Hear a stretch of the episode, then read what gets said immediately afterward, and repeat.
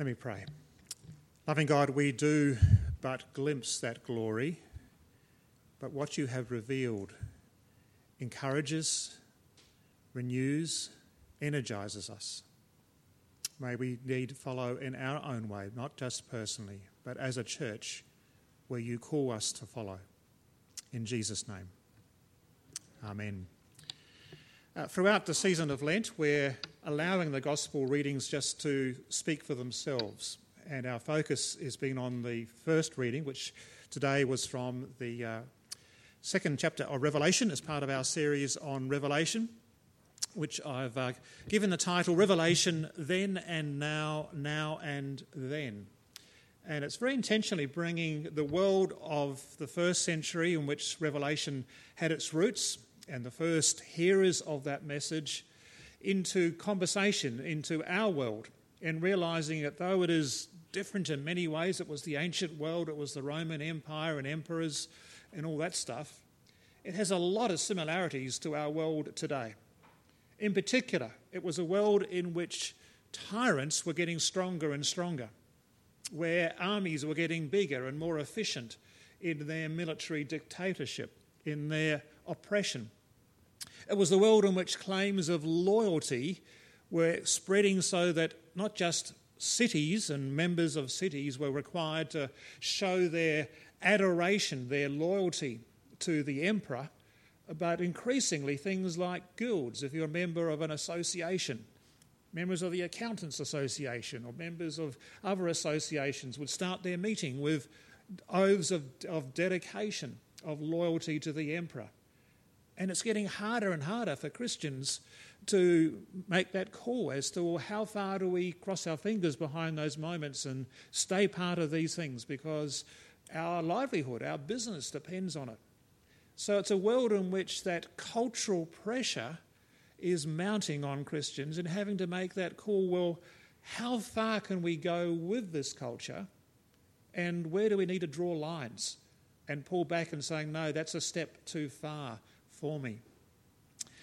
Once we explore the world in those terms, and especially when it comes to emperors becoming despots and power plays that just seem to sweep people aside and have little regard for human life, it is sadly not hard to see how that resonates with our own world.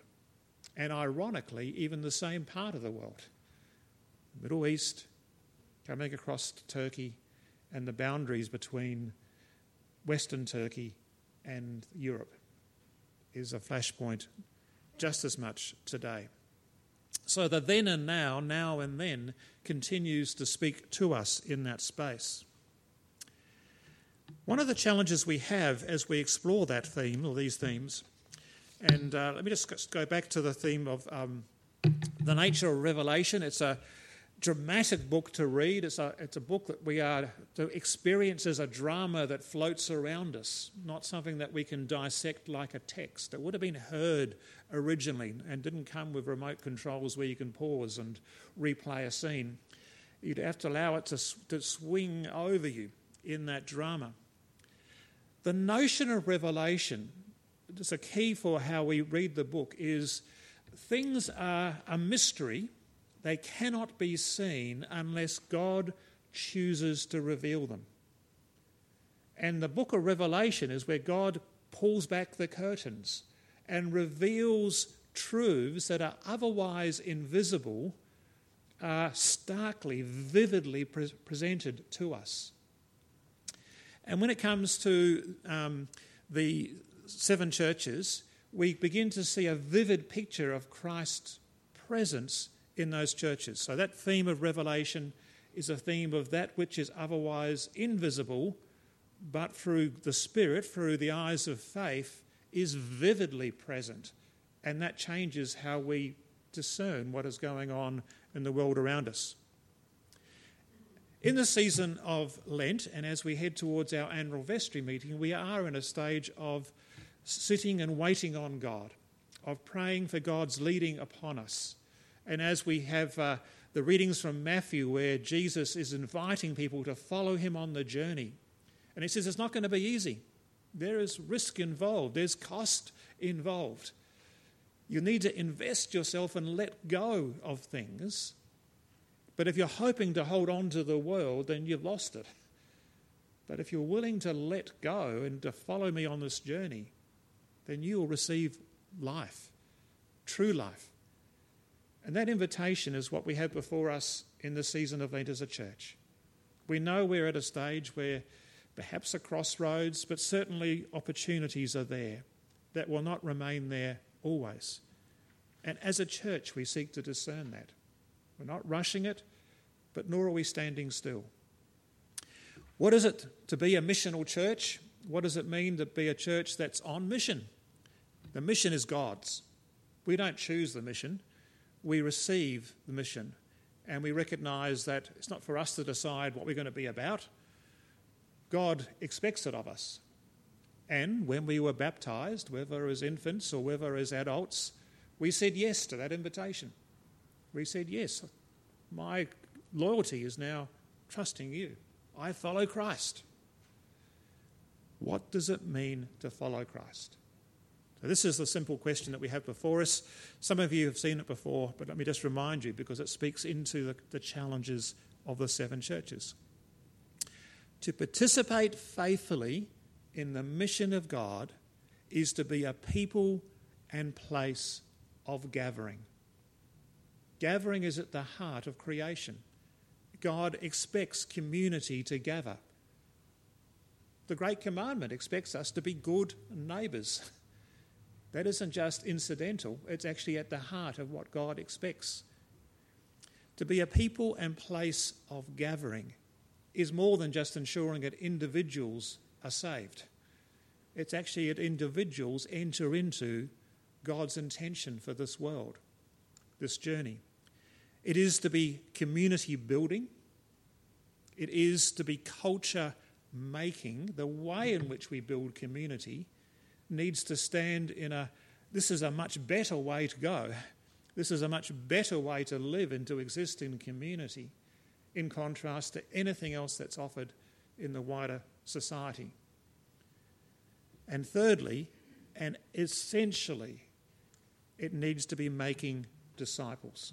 We can only be community building, we can only be culture making when we are making disciples. And making disciples isn't just other people coming to faith, it certainly includes that. But who here would claim, that, well, I've made the decision, I follow Christ, I'm now fully cooked as a disciple? Anyone game? My hands are down. The process of becoming a disciple was a lifelong process. We continue to build on that.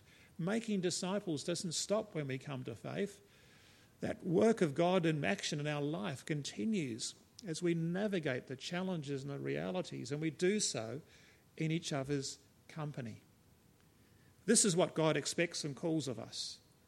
And this is what God expected of the seven churches in Asia and of all churches ever, ever more afterwards. So it wasn't just them. What Christ says to those seven churches he actually says to all churches. We need to see ourselves in that space. Apocalyptic was quite vivid, as I said, and the image that we had at the end of last week is that Christ, this bright, ascended, not just victorious Christ, but the all power and authority that is in his hands, the, the beginning and the end and everything in between is in his hands, is now vividly revealed. It's not seen for those who don't see for the eyes of disbelief, but for those who have eyes of faith in the Spirit. We see Christ walking amongst the seven lampstands, the seven candlesticks. Stay with that for a moment. Christ walks around these seven churches. He visits the churches. And having visited the churches, he writes a report. Now, that language was actually fairly familiar because the emperor would send his, his agents around various cities and receive reports and would send uh, edicts back to say, You're getting this right, but you've got to stop that. You're not paying enough to me, or you're not paying enough homage to me. So they knew what, what it was to receive an edict from the all powerful authority. What would it be if Christ was walking around the churches of the eastern suburbs of Adelaide? What would it be if Christ visited us and we didn't realise it? And afterwards he said, I was there. This is my report card. And not just a private report card, this is a public report card. That's how vivid this challenge is. So Christ sends his report card publicly to these seven churches who all knew each other. And they're probably going through the countdown saying, oh, yeah, fair enough to start with Ephesus and Smyrna. Yeah, it's up the road. They're pretty big. Hang on, if they follow that route, we're going to, we're to come up on that list sooner or later. You can imagine the first time at the church at Philadelphia, you, they, they were next on the list. It's that sort of tension that we want to recognize ourselves. So the first up is Ephesus. And I know a number of people here have actually been able to visit Ephesus. I've been able to visit Ephesus as well. It's one of the great archaeological sites. It's a sprawling site, there's no modern city that overshadows it. Um, and you can literally walk the same streets. Uh, harbour Street is when there was a harbour. It's actually quite a, a sad uh, name for the seat because if you stand there and you think, hang on, the coast is seven kilometres away. Um, and uh, Harbour Street was at the end of a, a river, an estuary, that was in the process of silting up already at this time. So the harbour was less and less productive. It wasn't easy for boats to come up. And before long, that totally silted up. So where it is today, the coast is now a long distance away. There is no harbour now in Ephesus. And that was basically the end of the city. Once it, it uh, silted up, its uh, trade and its economy was hit. But it was, a, it was a, the largest city, probably about a quarter of a million population at that time. And uh, within it was uh, both the, the Roman Forum, you see on the left hand side of the screen, and the gymnasium, which was a whole mix of Greek and Roman culture that was regarded as the best. You know, it, it was equivalent of the Australian Institute of Sport. The, all the elite gymnasts would come and exercise and show off their skills. And then there was also one of the seven wonders of the world, the Temple of Artemis. The Romans renamed her Diana. It had a, a theatre which seats some 24,000 people in a natural arena, one of the bigger ones around. Arenas were very common. There's actually another, a few other arenas in uh, Ephesus, but I could hear the voices of those talking quietly on the stage at the top in taking those photos. And a number of Christian believers were reading out the text from uh, Acts chapter 19, where Paul was brought before the, the crowded theatre who were all howling for his blood. And he was actually um, under enormous pressure there in Ephesus. So we have the temple of Artemis enormous temple. It's hard to, to conceive of the scale. But notice in particular the garden that surrounded it. There were a number of other temples of Artemis, but this was the biggest, and the one had a unique claim that this goddess, Artemis, um, was. Uh, had her origins. She was born in this space, and they were especially trusted with creating a sanctuary around the temple. We'll come back to that, the significance of that in a minute. And uh, if you want to know sort of something of the, uh, the beauty of the artistry, if you want to know the bits and pieces of this temple, don't go to Ephesus, go to London to the British Museum. They managed to grab all the best pieces. It's on display there. Um, still a bit of a contention, put it mildly, between the uh, original people, but you see that it's a, an ornate and a massive um, building and uh, towering in size. Ephesus is where the church took root and one of the, one of the first churches that really thrived and made a real big impact was in Ephesus. So by the time of Revelation, this church had now been around for about 40 years. And uh, it was a vibrant church, and the message the gospel had reached out.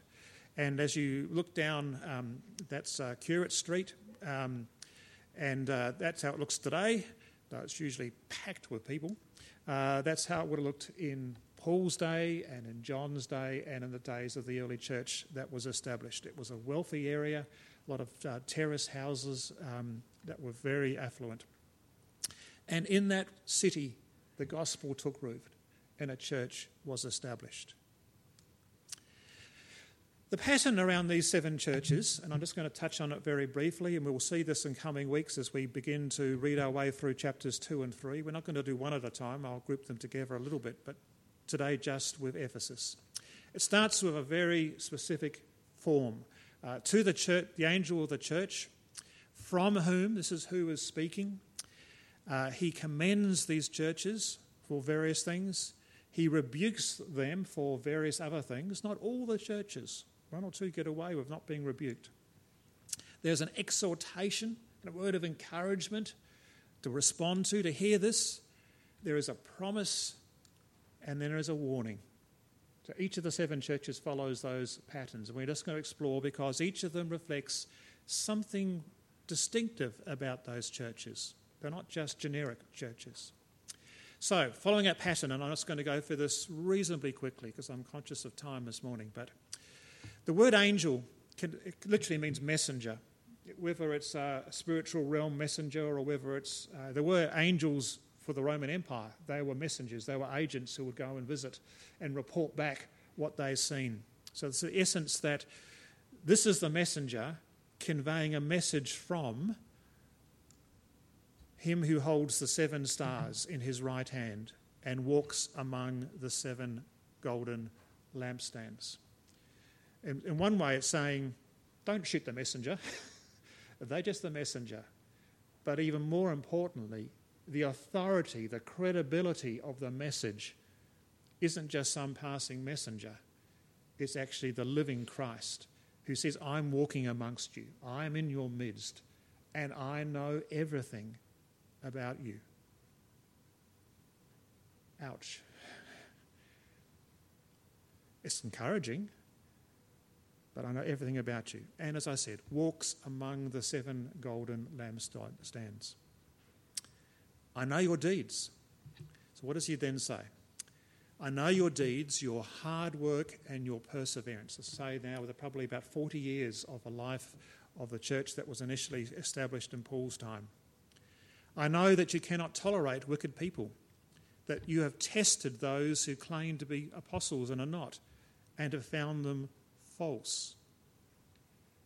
What we get behind it, we don't know the details, and when it gets to Nicolaitans, if anyone knows who the Nicolaitans are and what they taught, there's an excellent doctorate awaiting for you and probably a very well sold book because no one else has worked it out as to who these Nicolaitans are. It gets a bit later. The word uh, Nikos is the word for Nike. Maybe it means all those who actually wear Nike clothing or shoes. Your Nike, Nicolations. It's the same word. Um, no one's actually quite sure. What we do get a sense is that this church in Ephesus was pretty good at testing people's belief systems and what they were teaching. They were very keen for good teaching and they commended for it. You have a commitment to recognize and to name false teaching and to not, not listen to it. You recognize those who claim to be apostles and are not and have found them to be false. That is good.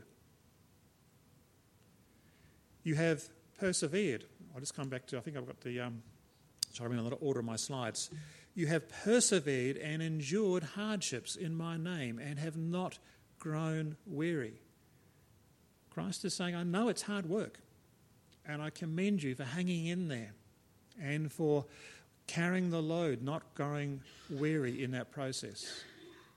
As I said before, one of the other things that a little bit later in the passage, you, have this in your favour. You hate the practices of the Nicolaitans, which I also hate. So you are recognising that which is good and you are saying, no, that is wrong. And it's commended. Yet, I hold this against you. You have forsaken the love you had at first. Now, it's interesting that they're commended for standing for truth and calling out false teaching, but the word for love is agape. It's the word that becomes associated with Christian love. It's not just you're not loving the world around you, you're actually abandoning love within your, your church family. It's actually talking about how they relate to each other. You're not being characterized. It's good that you stand up for calling out right and wrong and false teaching, and you say that these are important truths, But if that's not coming from a place of love, you know that it ends up being a place of conflict. That is a word for the church today. We need to hold together a desire to uphold truth with a commitment to love one another in our messiness and in grace and express that grace in a way which is not just lip service but genuine grace. I'll come back to it towards the end. How, how, consider how far you have fallen. Repent, change direction, recognize that you cannot continue doing this, and do the things you did at first. There's an activity involved in that. Don't just sit back and be recipients. Certainly for the, the church in the Western world that's slipped into enormous sense that church is there for us, to keep us entertained, to keep us, you know, when we come back, that was a good service because I felt energized and excited and it was a good performance or anything else. If church is slipping into that space, you've lost the whole notion of church. It's doing. You know, you can't learn how to swim standing on the side of the swimming pool. I remember my very first class, I had a big bulky Maori lifesaver teach me how to swim on the side. Do the strokes like that. We are all doing the strokes like that. Yep, I've worked out how to swim. Now do it in the water. Oh, you cannot be a follower of Christ and not be in the water. do it. Jesus is saying, do the things you do at work because that is part of our mission. We are to be engaged in the mission of God. The doing is the gathering of community, building community. It is culture making. It is living as God calls us to live as disciples. That is the doing. And then the warning if you do not repent, if you just tune out and have selective hearing and saying, yeah, you're talking about someone else, you're not talking about me. You're not talking about us as a church. You must be talking about the church down the road. Yeah, I agree with them. That's fair enough. Not us.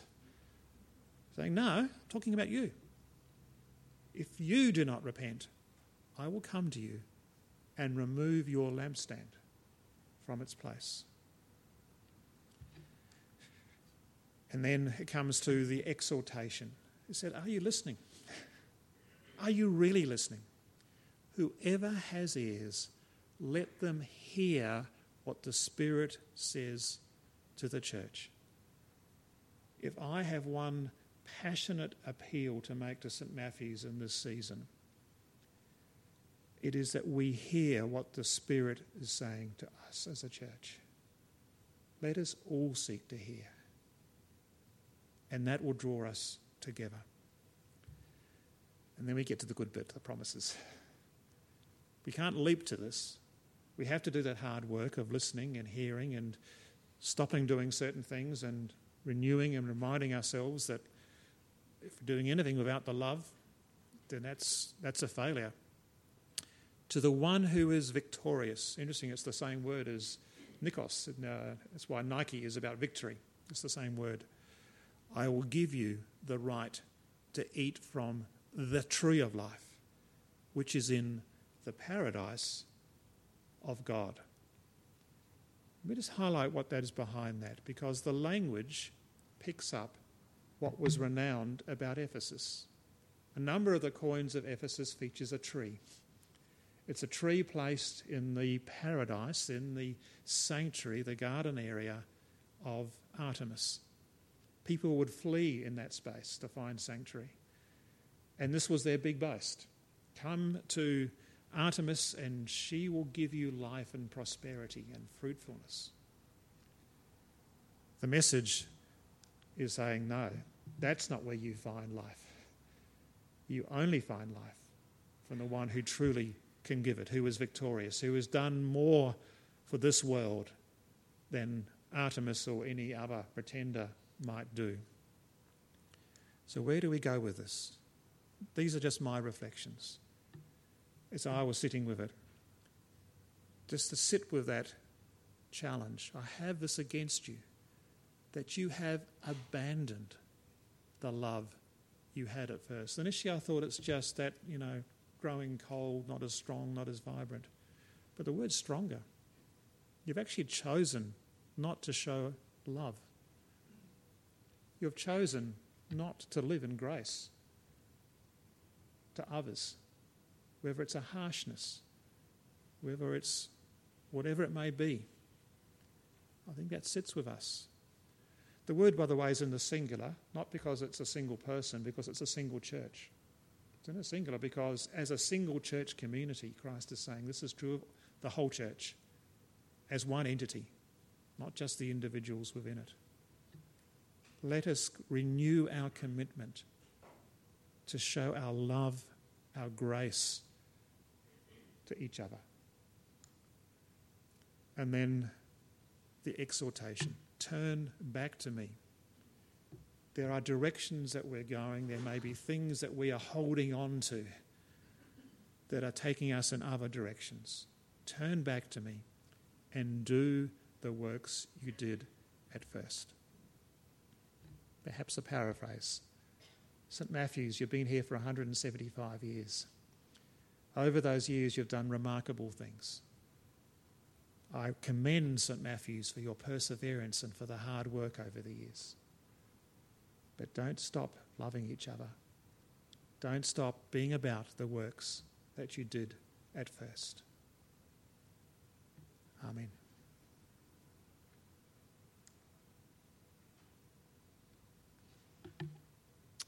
To you,